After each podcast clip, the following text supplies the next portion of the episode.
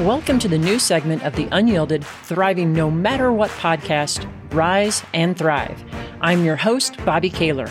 I wanted to create a super short segment that would be fuel for you so that you can make the absolute most out of this week that you've been given. Let's dive in to today's episode.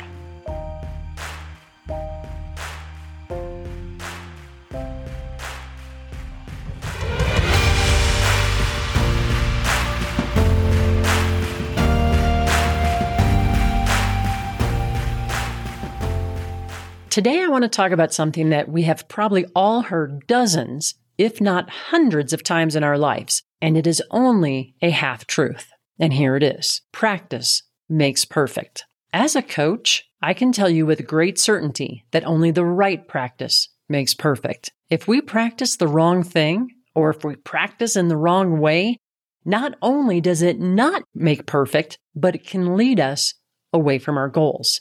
If you've listened to the podcast or if you know me, you know that I love cross country skiing. One of the things that I heard about cross country skiing before I ever did it was that it's really just like walking on skis. And let me tell you, that is absolutely wrong. There is technique involved in cross country skiing. And to become really good at cross country skiing, you have to learn and relentlessly practice those techniques. Mastering the techniques is what separates decent skiers from the good skiers and the good skiers from the great skiers. And then there's probably even another level. And that's, you know, separating the great skiers from the elite skiers. And what's interesting is the difference between all of those. Just take what separates the good skiers from the great skiers.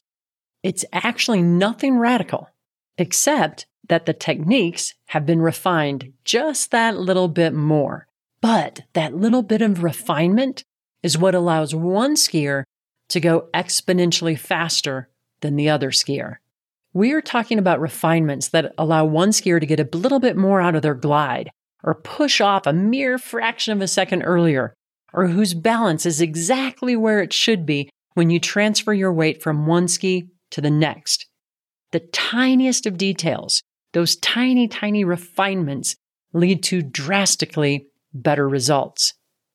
And none of those techniques or refinements have anything at all to do with walking on your skis. Yet, often when I'm out skiing, I'll encounter beginner skiers doing their best to walk on their skis. And a side note, that is a miserable experience. If you want to walk in the snow, put on snowshoes. You will have a better time.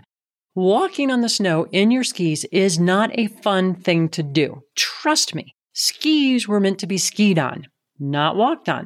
Snowshoes were meant for walking on the snow.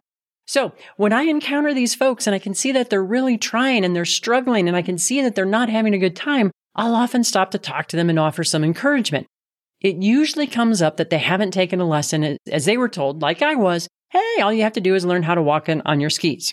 At that point, I usually share that while I was told that as well, that it actually didn't help me.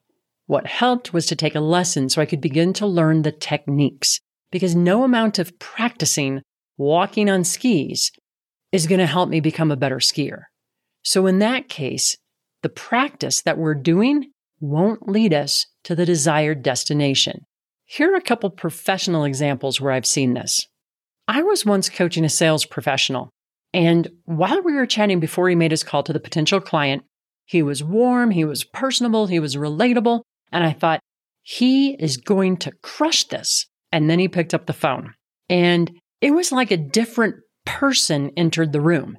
He had this slick, kind of phony persona. After the call, which not surprisingly was exceedingly brief, I asked him, What was that? And he said, It's my sales persona. I've really been practicing it. In the gentlest but firmest way that I could, I told him to stop it he was sabotaging himself. And I admire his commitment and his willingness to practice, but that was never going to lead him to his goals. Never.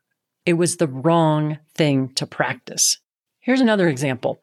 Years ago, I was coaching someone who was working on her communication, specifically at work with her colleagues and her boss. As I observed her interact with people, I noticed that when she would never come right out with a direct request for what she needed or what she wanted, instead, she would drop hints. In our debrief, I brought that up, you know, what I had observed. And she said, with some amount of pride, she said, I've, you know, I've been working really hard on that. She'd actually been working on getting better at dropping hints. Yet her goal was to become a confident and empowering communicator. What she was practicing was actually at odds with her goal.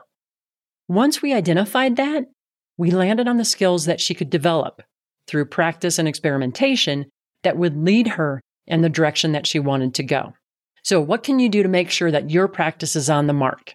Here are a few things. Number one, the last two examples really illustrate this, but one of the most powerful things is to have someone that you trust observe you in your practice and give you feedback. That can be a coach, it can be a mentor, a trusted colleague, a friend, or a boss.